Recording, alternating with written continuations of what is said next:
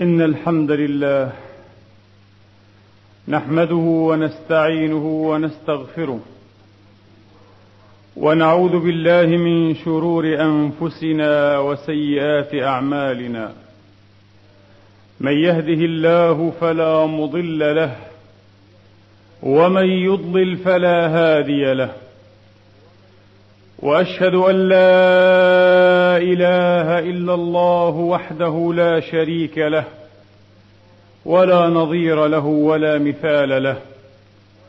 وأشهد أن سيدنا ونبينا وحبيبنا محمدا عبده ورسوله وصفوته من خلقه وأمينه على وحيه ونجيبه من عباده. صلى الله تعالى عليه وعلى آله الطيبين الطاهرين. وصحابته المباركين المحسنين وأتباعهم بإحسان إلى يوم الدين وسلم تسليما كثيرا. عباد الله أوصيكم ونفسي الخاطئة بتقوى الله العظيم ولزوم طاعته كما أحذركم وأحذر نفسي من عصيانه ومخالفة أمره. لقوله سبحانه وتعالى من عمل صالحا فلنفسه ومن أساء فعليها وما ربك بظلام للعبيد. أما بعد أيها الإخوة المسلمون فيقول الله سبحانه وتعالى في كتابه العزيز بعد أن أعوذ بالله من الشيطان الرجيم بسم الله الرحمن الرحيم. يا بني آدم خذوا زينتكم عند كل مسجد وكلوا واشربوا ولا تسرفوا. إنه لا يحب المسرفين. قل من حرم زينة الله التي أخرج لعباده والطيبات من الرزق؟ قل هي للذين آمنوا في الحياة الدنيا خالصة يوم القيامة. كذلك نفصل الآيات لقوم يعلمون. قد يبدو في هاتين الآيتين الكريمتين ما يزهد في الدنيا ويصرف عن التمتع بأطايب أرزاقها وزينتها الظاهرة. في نظر من يزدهدونها ويزهدون فيها ويحتقرونها ويقللون من خطرها. قل هي للذين آمنوا في الحياة الدنيا خالصة يوم القيامة.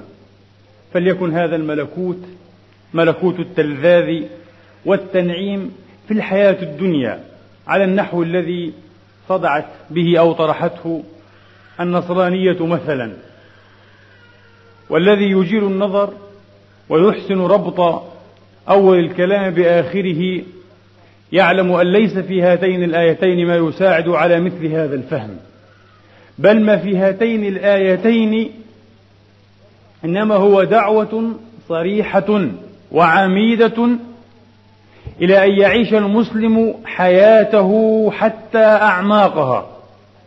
إلى أعماق هذه الحياة. إلى أبعادها الغائرة إلى أبعادها الغائرة بكل زينتها وبكل ما طيبها الله به سبحانه وتعالى من ألوان الرزق وصنوف النعم والتلذاذ شريطة ألا يتعدى حدود الله سبحانه وتعالى. ولذا جاء على الولي من هاتين الآيتين قوله سبحانه وتعالى قل إنما حرم ربي الفواحش ما ظهر منها وما بطن. والإثم والبغي بغير الحق وأن تشركوا بالله ما لم ينزل به سلطانا وأن تقولوا على الله ما لا تعلمون. هذا هو المحرم. أما ما يتواءم وما يتساوق مع فطرة الحياة وسنن الوجود وفطرة النفس البشرية فبديه أن الإسلام لا يقف منه موقف المنع. وهذا التعبير فيه قصور لائح. ليس فقط لا يمنعه الإسلام أو لا يمنع منه بل إنه يدعو إلى الامتلاء به معايشة إلى الامتلاء به معايشة وخبرة ذاتية على مستوى كل شخص واحد منها أو بالتعبير الأدبي في مستوى أو في إطار خبرة فنية في مستوى خبرة فنية كيف؟ القرآن العظيم يعرض كل هذا الوجود بجميع أنحائه وبجميع رتبه على أن له وجهه الجمالي. الشمس القمر النجوم السماء الأرض بما فيها من جبال وبحار وأنهار ووديان وأثمار وأزهار وأشجار. عالم النباتات أو عالم النبات عموما. حتى الدواب الإنسان نفسه صنيعة الله الذي صوره وأحسن صوره وخلقه سبحانه وتعالى. كل هذه حتى القول السلوك المعاملة حتى العقائد والمبادئ. كل هذه الأشياء لها وجهها الفني لها وجهها الجمالي لها وجهها الجمالي. إلى هذه الدرجة يؤكد القرآن العظيم على هذه الناحية في الوجود على هذه الناحية في الوجود. أفلم ينظروا إلى السماء فوقهم كيف بنيناها؟ وزيناها. وما لها من فروج. وزيناها. إنا زينا السماء الدنيا بزينة الكواكب بزينة الكواكب. أيضا الشموس والنجوم هذه الكواكب أيضا هي زينة. ولقد زينا السماء الدنيا بمصابيح وجعلناها رجوما للشياطين. أي النجوم المحترقة اللاهبة أو الملتهبة هي زينة أيضا هي زينة أيضا. أما الأرض فالأرض كلها إنا جعلنا ما على الأرض زينة لها لنبلوهم أيهم أحسن عملا زينة لها الأرض كلها زينة وفيها من مظاهر الزينة والجمال الشيء الذي لا يمكن أن يفي به حصر أو حد أو استقراء أكثر من ذلك بكثير. عالم النبات انظروا إلى ثمره إذا أثمر وينعه. ليس فقط للأكل والقطاف حتى الناحية الجمالية من كل زوج بهيج. فأنبتنا به حدائق ذات بهجة الجانب الجمالي الجانب الزيني أو الزينوي الجانب الزينوي في هذا الجانب من الخلق أو في هذا الإطار من صنع الله سبحانه وتعالى. أما الإنسان لقد خلقنا الإنسان في أحسن تقويم. وصوركم فأحسن صوركم. في أي صورة ما شاء ركبك. ومن طريف ما يروى عن الإمام أبي يوسف القاضي أو أقضى علماء المسلمين في عصره وقد كان قاضيا للرشيد رضي الله تعالى عنه أن الرشيد ربما ذكرتها مرة في خطبة حين طلق إحدى أو طلق رجل عفوا في زمان الرشيد زوجته ثم تبعته تبعتها نفسه. فجاء يستفتي العلماء في مجلس أمير المؤمنين فكلهم أفتوه بأنها لا تحل له لأنه بت طلاقها بقوله أنت كذا وكذا إن لم تكوني أحسن من القمر. فقالوا خلاص. ليست أحسن من القمر بحال. إلا أن الإمام أبا يوسف رضي الله تعالى عنه وأرضاه قال لم تزل في عصمته. والرجل صادق فيما يقول أو فيما قال. فسأله الرشيد كيف؟ قال أما قرأت قول الله تبارك وتعالى لقد خلقنا الإنسان في أحسن تقويم فهو أحسن من الشمس والقمر وأجمل من كل شيء. من هذه المخلوقات. فأعجب العلماء يعني بهذه العارضة وبهذه القدرة على الغوران والاستنباط الدقيق البعيد للمعاني رضي الله تعالى عنهم وأرضاهم. كل شيء له الجانب الزينوي الجانب الجمالي في هذا الوجود. كما قلت حتى قبيل قليل حتى في القول وقل لعبادي يقول التي هي أحسن. ما هي التي أحسن؟ الأجمل الكلمة الأجمل والألطف والأكثر لباقة ولياقة. لأن الحسن حقيقة في الجمال الحسن حقيقة في الجمال كما قال علام الزمخشري في أساسه أساس البلاغة. ويقال انظر إلى محاسن وجهه وانظر إلى تحاسين الطاووس وتزايينه. وإني لأحاسن بك الناس أي أباهيهم بحسنك. وحسنه الحلاق إذا زين رأسه. فالحسن حقيقة في الجمال. ومجاز فيما سوى ذلك. ومجاز فيما سوى ذلك. يعني قولهم قيمة المرء ما يحسن هذا مجاز. وإلا فالحسن حقيقة في الجمال. قال سبحانه وتعالى من قائل الذي أحسن كل شيء خلقه. إذا لكل شيء في الوجود جانبه الجمالي جانب الحسن فيه الذي أحسن كل شيء خلقه. كل شيء بلا استثناء صحيح الحسن متفاوت وله أنموذجات عالية تقتدى وتحتذى آه. ولكن كل شيء له جانبه الجمالي جانبه الزينوي جانبه الزينوي والقرآن له فلسفة ونظرية خاصة في التعامل مع هذا الجانب في الحياة في التعامل مع هذا الجانب في الحياة والوجود القرآن يطرح نظريته وهي حقيقة إلهية على أن هذا الجانب يفوق حد الضرورة يفوق حد الضرورة. أترون مثلا هذا التنويع فيما نأكل من أثمار وفيما نرى من أزهار. حد يقف مع الضرورة والحاجة؟ كلا. قد كان يمكن أن تستمر هذه الحياة وأن يقوم لها قوام بغير كل هذا التنويع المتحفي المزيكي العجيب في الخلق. فيما نأكل وفيما نشرب. وستستمر حياتنا البيولوجية أو الحياة تستمر هذه الحياة.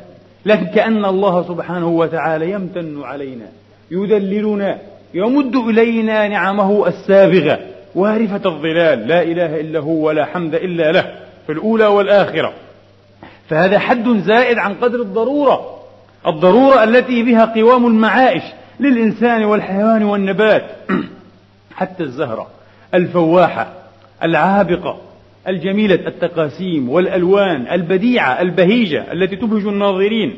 مهما قال علماء النبات وغير علماء النبات إن هذه حيلة من حيل الطبيعة لكي تجتذب النحل فيغتذي منها لينتج لنا العسل فيه شفاء للناس ويأخذ حبوب اللقاح فيلقح بها النباتات الأخرى. مهما قالوا فلا يبدو أن النحل يحتاج ضرورة أو حاجة إلى مثل هذا القدر من التنويع وإلى مثل هذا القدر من الجمالية حتى يقوم بهذه الوظيفة.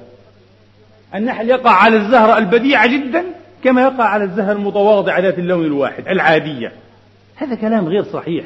آه. هذا كلام يمتح وينضح من مزاج علمي لكنه عار من الذوق أو الذائقة الأدبية الفنية. الذائقة الأدبية الفنية وهي شطر حقيقة الإنسان. إذا كان الإنسان روحا وبدنا فهو أيضا إلى كونه عقلا وجدان إلى كونه عقلا وجدان قال سبحانه وتعالى يا بني آدم قد أنزلنا عليكم لباسا يواري سوآتكم. هذا قدر ضروري أو حاجي. هذا غرضي. هذا معنى غرضي أو قصدي للباس يواري سوآتكم قال سبحانه وريشا. وهذا هو الجانب التزييني أو الزينوي الجانب الجمالي في اللباس له أيضا غرض آخر غرض جمالي ليس غرضا ضروريا وليس غرضا حاجيا. وريشا الرياش هو ما يتزين به الإنسان من ألوان الثياب والملبوسات. ثم قال سبحانه وتعالى ولباس التقوى ذلك خير. ذلك من آيات الله لعلهم يذكرون. ولباس التقوى أي لباس الوقاية الذي يقيك من الحر من حر الصيف وبرد الشتاء. كما قال سبحانه وتعالى في سورة النحل وسرابيل تقيكم الحر وسرابيل إيه؟ تقيكم بأسكم. سرابيل تقيكم الحر إيه وتقيكم بأسكم. هذا معنى لباس الوقاية لباس التقوى. ولباس التقوى ذلك خير الذي يقي من حر الصيف وبرد الشتاء. جانب وجانب. فيما نأكل من الأثمار وغيرها والخضر. قال سبحانه وتعالى كلوا من ثمره إذا أثمر وآتوا حقه يوم حصاده. هذا الجانب المعاشي جانب الضرورة والحاجة. وفي موضع آخر قال انظروا إلى ثمره إذا أثمر وينعه. إن في ذلكم لآيات لقوم يؤمنون. إن في ذلكم لآيات لقوم يؤمنون. وهكذا في جميع المناشط في جميع الفواعل الإنسانية في جميع صور الوجود. الجمال الجمال قدر زائد على حد الضرورة والحاجة. إنه شيء أبعد من ذلك إنه شيء أبعد من ذلك. لذا القرآن بأمثال هذه الآية الكريمات يعمق الحس الفني والجمالي في المسلم. يعمق الحس الفني والجمالي في المسلم. وأقرب ما ينبغي أن يتعمق هذا الحس في تزيين الإنسان نفسه وفي تجميله إهابه وذاته وفي تجميله إهابه وذاته. وهو غير معذور مهما تكاثرت عليه الأشغال ومهما زحمته الحياة بلغوبها الصاخب آناء الليل أو أطراف النهار أن يغفل عن ذلك أو أن يتوانى فيه أو يصيبه فيه الضعف والوناء والتقصير. يروي سيدنا جابر بن عبد الله رضي الله تعالى عنهما وأرضاهما يقول رأى رسول الله عليه الصلاة وأفضل السلام صاحبا لنا يرعى ظهرا لنا. يعني ماشية أو شيئا من الدواب. يرعى ظهرا لنا. وعليه ثوبان قد أخلقا أي بليا. فقال عليه الصلاة وأفضل السلام أليس له غير هذين الثوبين؟ يلبسهما؟ فقلنا بلى يا رسول الله له ثوبان في العيبة المكان الذي يحفظ تحفظ به الأشياء كالثياب وغيرها كسوته إياهما. فقال عليه الصلاة وأفضل السلام مروه فليلبسهما. ففعل الرجل فلما رأوه النبي عليه الصلاة وأفضل السلام في ثوبين مع راعي غنم راعي غنم في بادية يرعى الغنم. النبي تأذى من هذا المنظر. لماذا؟ لماذا هذه الشاكلة وهذه الهيئة المزرية بصاحبها؟ فقال النبي عليه الصلاة والسلام ضرب الله عنقه. ما له؟ ضرب الله عنقه. أليس هذا خيرا له؟ البعيد يعني يروح يموت. آه. أليس هذا خيرا له؟ فسمعها الرجل فحاد فقال يا رسول الله في سبيل الله. تضرب عنقي في سبيل الله لأنه يعلم أن كلام النبي مستجاب دعوة النبي مستجابة. خرجت منه كلمة مباشرة.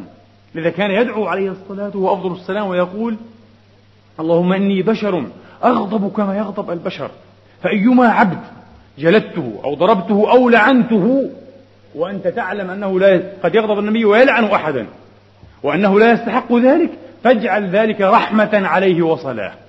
فاجعل ذلك رحمة عليه وصلاة عليه الصلاة وأفضل السلام. بالمؤمنين رؤوف رحيم. فقال يا رسول الله في سبيل الله. أي قل ضرب الله عنقي في سبيل الله. فقال في سبيل الله. قال جابر فلقد رأينا الرجل ضربت عنقه في سبيل الله. رضي الله تعالى عنهم وأرضاهم. ماذا الحديث الذي رواه عطاء بن يسار وخرجه مالك في موطئه دخل رجل يقول عطاء دخل رجل على النبي عليه الصلاة وأفضل السلام ثائر الرأس واللحية. لم يأخذ يعني شعر لحيته أو من شعور رأسه ولم يهذب نفسه. ثائر الرأس واللحية. فأومأ النبي إليه بيده. هكذا حركات. أن يخرج وأن يصلح من هيئته. بديه. يعني تأذى كثيرا النبي. لم حتى يكلمه. وإنما أومأ إليه بيده. أخرج وأصلح هذه الهيئة الثائرة. فخرج الرجل وأصلح من هيئته ثم عاد. فقال عليه الصلاة والسلام معلقا. أليس هذا خيرا؟ من أن يأتي أحدكم ثائر الرأس واللحية كأنه شيطان. كأنه شيطان. الشياطين ترتضي بهذه الوضعية. آه. وبهذه الصورة. أما المؤمن لا حتى لو كان كما سمعتم راعي غنم لا ينبغي أن يدركه وناء أو تقصير أو غفلة عن أن يصلح من هيئته دائما ويتعاهد نفسه. كما ينبغي أن نتعاهد رشح الباطن ينبغي أن نتعاهد نضح الظاهر. والمؤمن نفيس شريف قالبا وقلبا ظاهرا ومعنى أو ظاهرا وباطنا ومعنى ومبنى. هذا هو عنوان الإيمان والنظافة هي الإيمان في الحديث. النظافة هي الإيمان. حتى النساء حتى النساء بعض الناس يعني يفهم من آيات التي تنهى وتدمدم وتثرب على المتبرجات. وعلى التبرج وأهله وهو سنة الجاهلية أن المرأة المسلمة ينبغي أن تخرج في أقبح هيئة وفي أنتن ريح وليس هذا من فقه الإسلام في شيء. أبدا يا إخواني. التجمل غير التبرج. التبرج هو إظهار الزينة. الظاهرة أو الباطنة. على نحو يغري بالفسق والعياذ بالله. ويحرك دواعي الإثم في النفس الإنسانية. ويحرك الحيوان المتنزي في دم الإنسان. الرابط في كل واحد فينا وما أسهل أو ليس أسهل من إثارة الغرائز ليس أسهل من إثارة الغرائز الجموعية أو الفردية. فهذا هو التبرج. أما التجمل فهو إظهار الجمال الطبيعي الجمال الطبيعي الجمال الإلهي في حدود الاحتشام في حدود الاحتشام. وهذه محددة معروفة مفصلة لدى فقهاء الشريعة.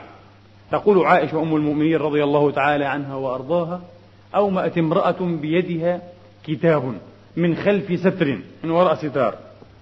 كتاب قرطاس لرسول الله عليه الصلاة والسلام. فقال النبي عليه الصلاة والسلام لا أدري أيد رجل أم يد امرأة. ما هذه اليد؟ يد قبيحة عجيبة طويلة الأظفار غير محناة ليس فيها أثر الحناء. فقالت يا رسول الله بل يد امرأة.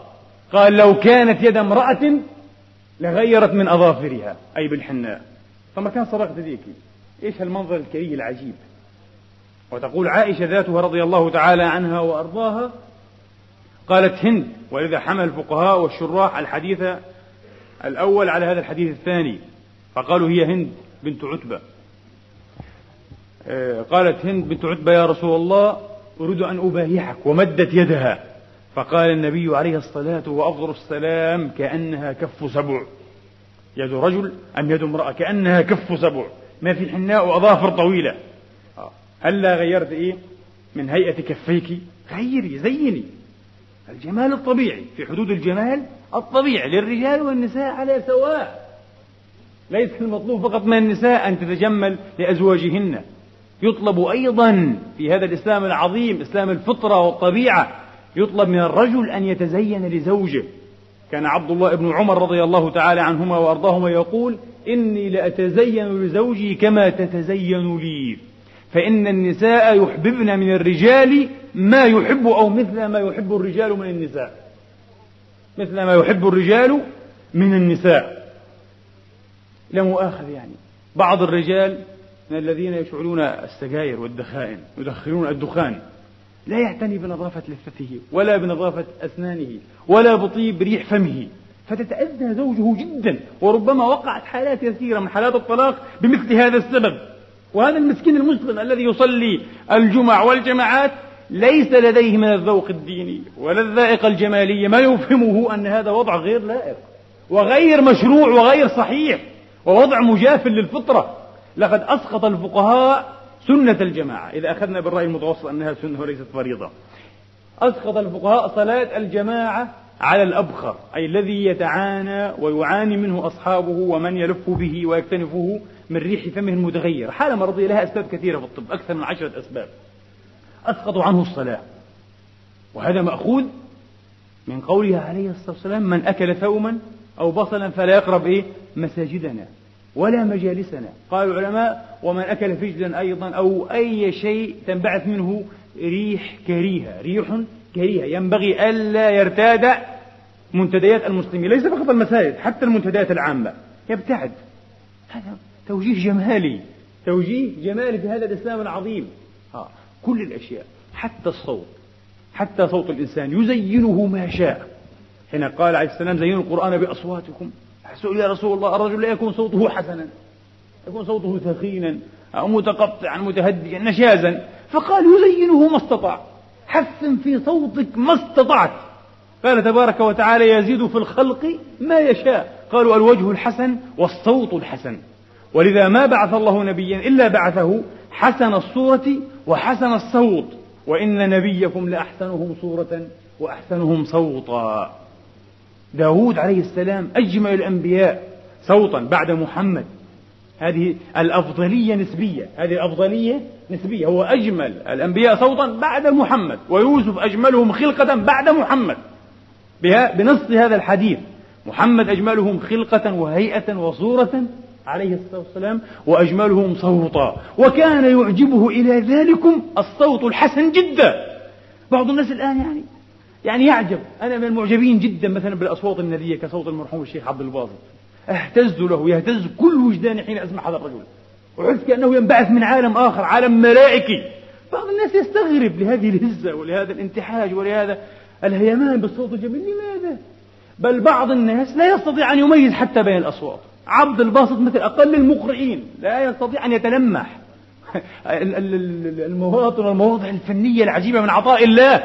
الرسول يعتبر هذه نعمة. نعمة على الأمة. والله نعمة على أمة محمد. أن الله جعل فيها مثل الشيخ عبد الباسط وأمثال هذه الأصوات النبية التي تتلو كلام الله. نعمة. هذا ليس من قبيل المبالغة روى أحمد والحاكم وإسناده صحيح. وصححه الذهبي في المستدرك على في, في, في ملخصه على مستدرك الحاكم. قالت عائشة رضوان الله تعالى عليها استبطأني رسول الله عليه الصلاة وأفضل السلام. أبطأت عليه بعد العشاء الآخر. تصلي الجماعة فقال لقد رثت علي أو أبطأت علي يا عائشة. فقلت يا رسول الله لقد سمعت أو إن بالمسجد لأحسن الناس صوتا سمعت. في رجل يقرأ القرآن أجمل رجل سمعت إيه؟ صوتا. بالقرآن الكريم. فخرج النبي يريد أن يسمع. ما صوت من هذا؟ فخرج النبي دخل المسجد وإذا هو سالم. مولى أبي حذيفة رضي الله تعالى عنهما وأرضاهما. سالم الذي قال فيه أمير المؤمنين عمر رضوان الله تعالى عليه لو أدركت سالما لوليت أي الخلافة. ولو أدركت أبا عبيدة لوليته سالم الذي قتل شهيدا في معارك الردة المهم سالم. فلما سمع النبي صوته الصيت الجيد الندي تهتز له أوتار القلوب. قال عليه الصلاة والسلام الحمد لله الذي جعل في أمتي مثلك الله أكبر. ما هذه الذائقة يا رسول الله؟ ذائقة متسامية عند رسول الله ذائقة فنية. يحمد الله من كل قلبه من شغاف قلبه أن جعل في أمته مثل هذا الصوت أو مثل صاحب هذا الصوت العجيب. ذائقة فنية. لذا وجدنا المسلمين الأوائل يا إخواني فعلا نما فيهم هذا الذوق الفني وهذه الحاسة الجمالية وهذه الحاسة الجمالية. فلاحظ مؤرخو الفنون والمؤرخون عامة كروم ولاندو وقرابة وقارودي في وعد الإسلام وغيرهم لاحظوا أن الفن الإسلامي دخل في فسيفساء الحياة الإسلامية المعاشة اليومية.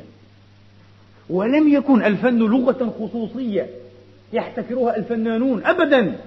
يعني فن الأرابيسك هذا أو الزخرفة والنقوش العربية معروفة بالأرابيسك الغربيين هذا الفن كان يزين سجاجيد الصلاة أواني الطعام والشراب البيوت المحاريب في المساجد كل مكان بيوت الناس الفقراء المتواضعين دخلها هذا الفن.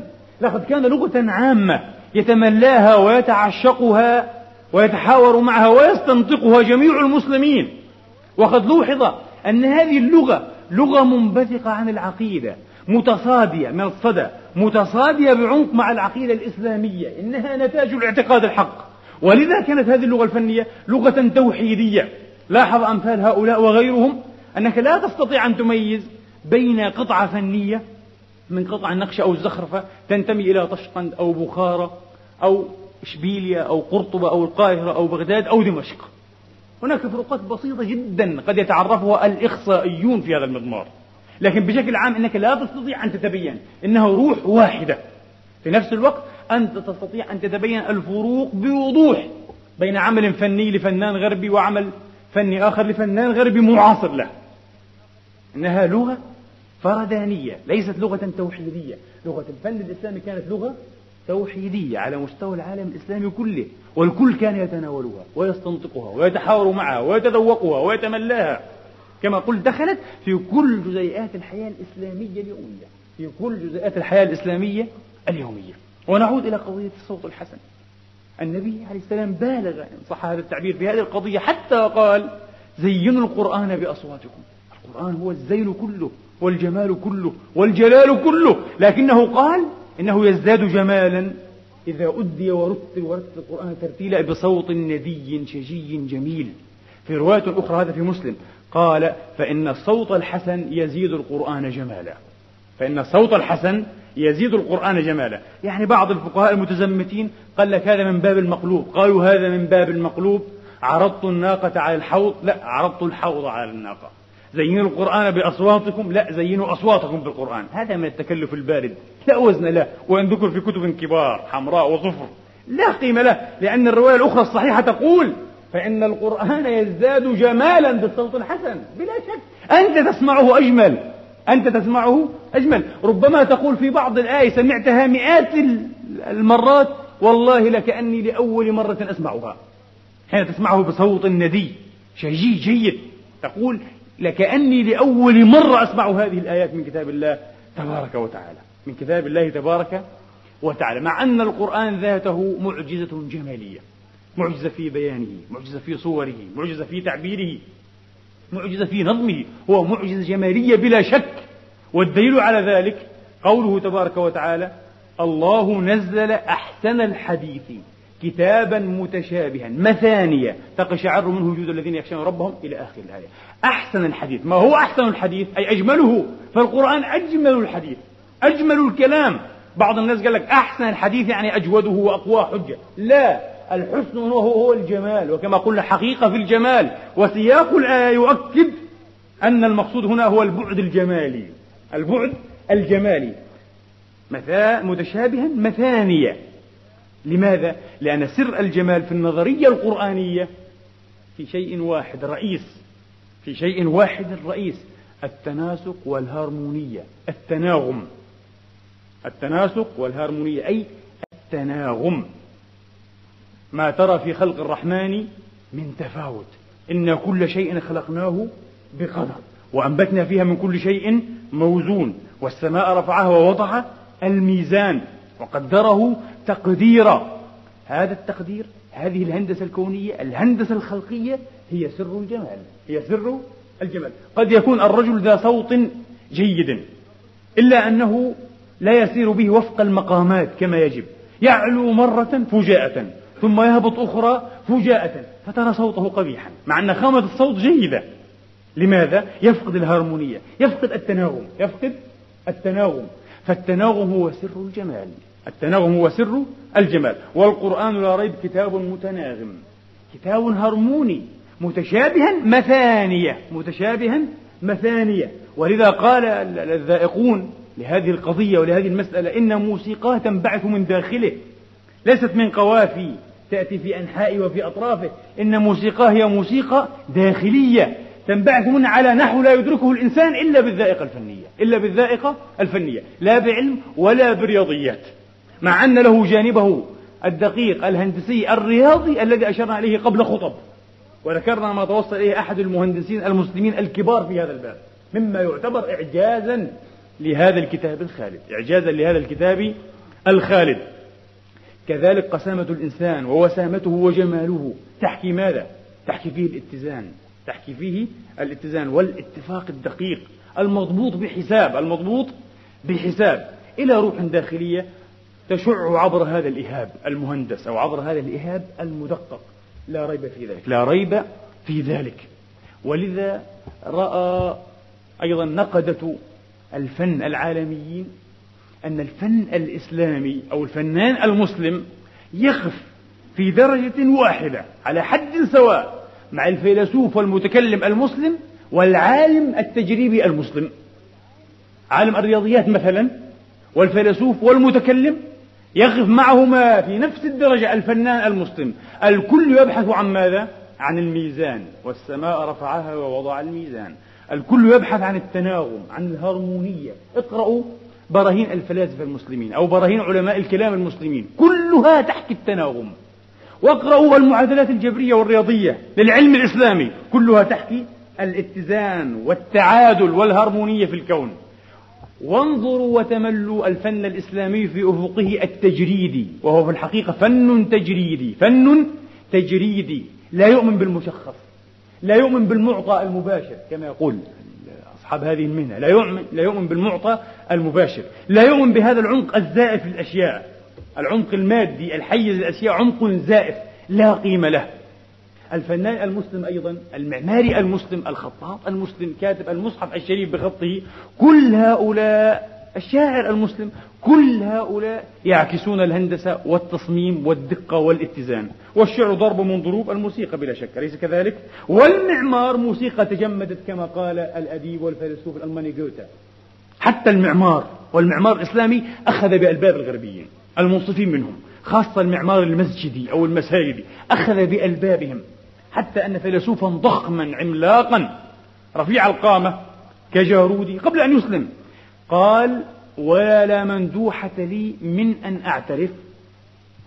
أو عن أعترف عفوا عن أن أعترف بأن دراسة فنون الإسلام ومساجده قد قادتني إلى معرفة عظمته العقادية عظمته العقدية نسبة إلى العقيدة التي تسمو دائما نحو التعالي. إذا وصل الحقيقة من باب ماذا؟ من باب الفن الإسلامي. الفن الإسلامي. ولاحظ ملاحظة أختم بها في منتهى الروعة والدقة.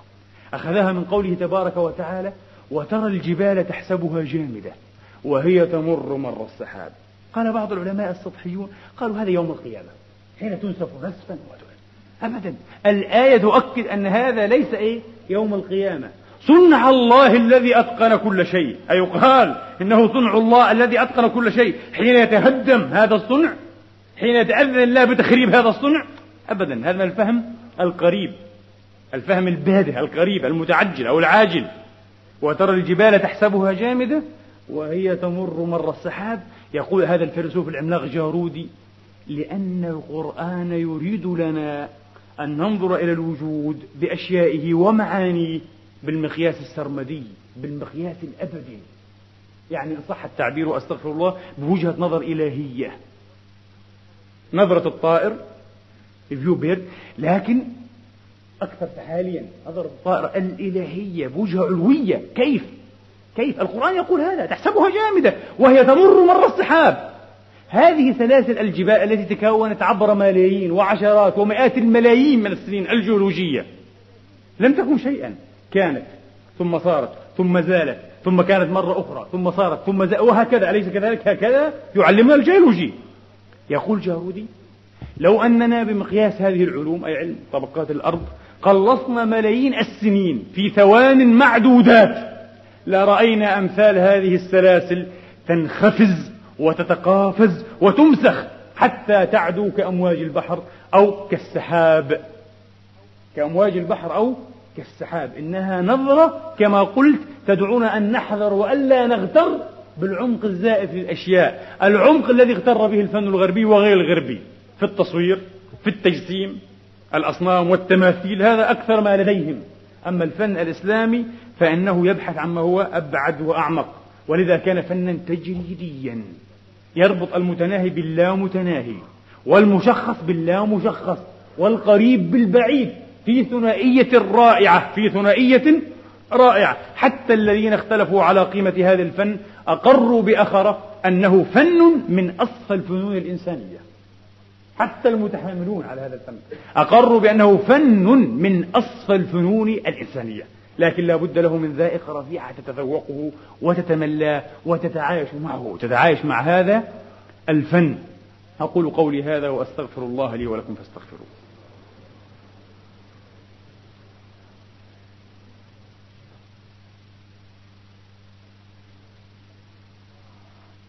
الحمد لله الحمد لله وحده والصلاة والسلام على من لا نبي بعده. أما بعد وهناك شيء أخير أذكر به يا إخواني وينتمي أيضا إلى المعجزة القرآنية وإلى جمالية هذا الكتاب العزيز وهو جمال الأداء. جمال الأداء. كان النبي عليه الصلاة وأفضل السلام يعجبه جدا أن يحسن المرء الإعراب عن مقصوده الإعراب عما يجول في خاطره. عمر بن الخطاب رضي الله تعالى وقد قال مرة النبي لعمه العباس ولم يكن وضيئا العباس لم يكن جميلا بخلاف أبنائه الفضل وعبد الله كان وسيمين جدا أما العباس نفسه عم النبي فلم يكن وضيئا لم يكن جميلا جدا جميل الخلقة. لكن النبي قال له ذات مرة يا عم يا عباس يعجبني جمالك. قال يا رسول الله وأين جمالي؟ قال حسن بيانك. عندك لسان لغة فصيحة مهذبة قوية رائقة. هذا جمال. يعطي الإنسان جمالا. يعطي الإنسان جمالا. أيضا هذا جمال القول يقول التي هي أحسن.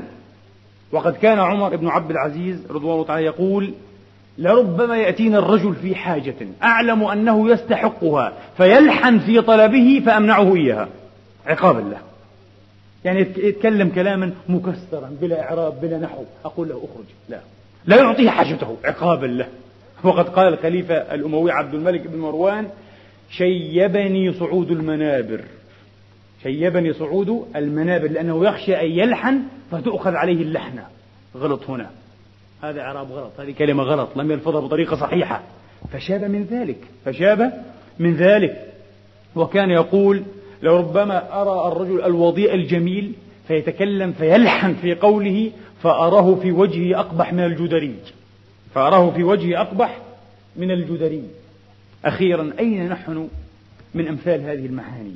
أين نحن من تنمية هذه الذائقة الجمالية والفنية فينا؟ وقد يقول بعض الناس هذا من باب الترف. وهناك أولويات بلا شك هناك أولويات كثيرة جدا جدا. لا تعد ولا تحصر. تسبق هذا الاهتمام وتسبق هذا الجانب.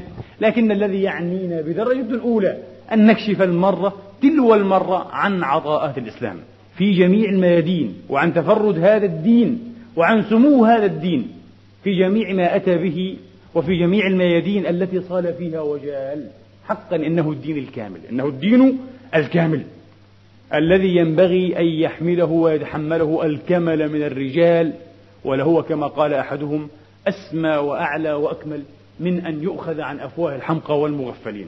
أسأل الله ربي الكريم مولاي رب العرش العظيم أن يفقهنا في ديننا وأن يعلمنا منه ما جهلنا وأن ينفعنا بما علمنا وأن يزيدنا علما. اللهم إنا نسألك الهدى والتقى والعفاف والغنى. اللهم حقق بالزيادة آمالنا واقرم بالعافية غدونا وآصالنا واختم بالسعادة آجالنا. اكفنا ما أهمنا من أمر دنيانا وأمر أخرانا. ربنا اغفر لنا ولإخواننا الذين سبقونا بالإيمان. ولا تجعل في قلوبنا غلا للذين آمنوا ربنا إنك رؤوف رحيم. اللهم انصر الإسلام والمسلمين وأعل بفضلك كلمتي الحق والدين. اللهم انصر من نصر المسلمين واخذل من خذل المسلمين. عباد الله إن الله يأمر بالعدل والإحسان وإيتاء ذي القربى وينهى عن الفحشاء والمنكر والبغي. يعظكم لعلكم تذكرون. اذكروا الله يذكركم. واشكروه يزدكم وسلوه يعطكم وقوموا إلى صلاتكم يرحمكم.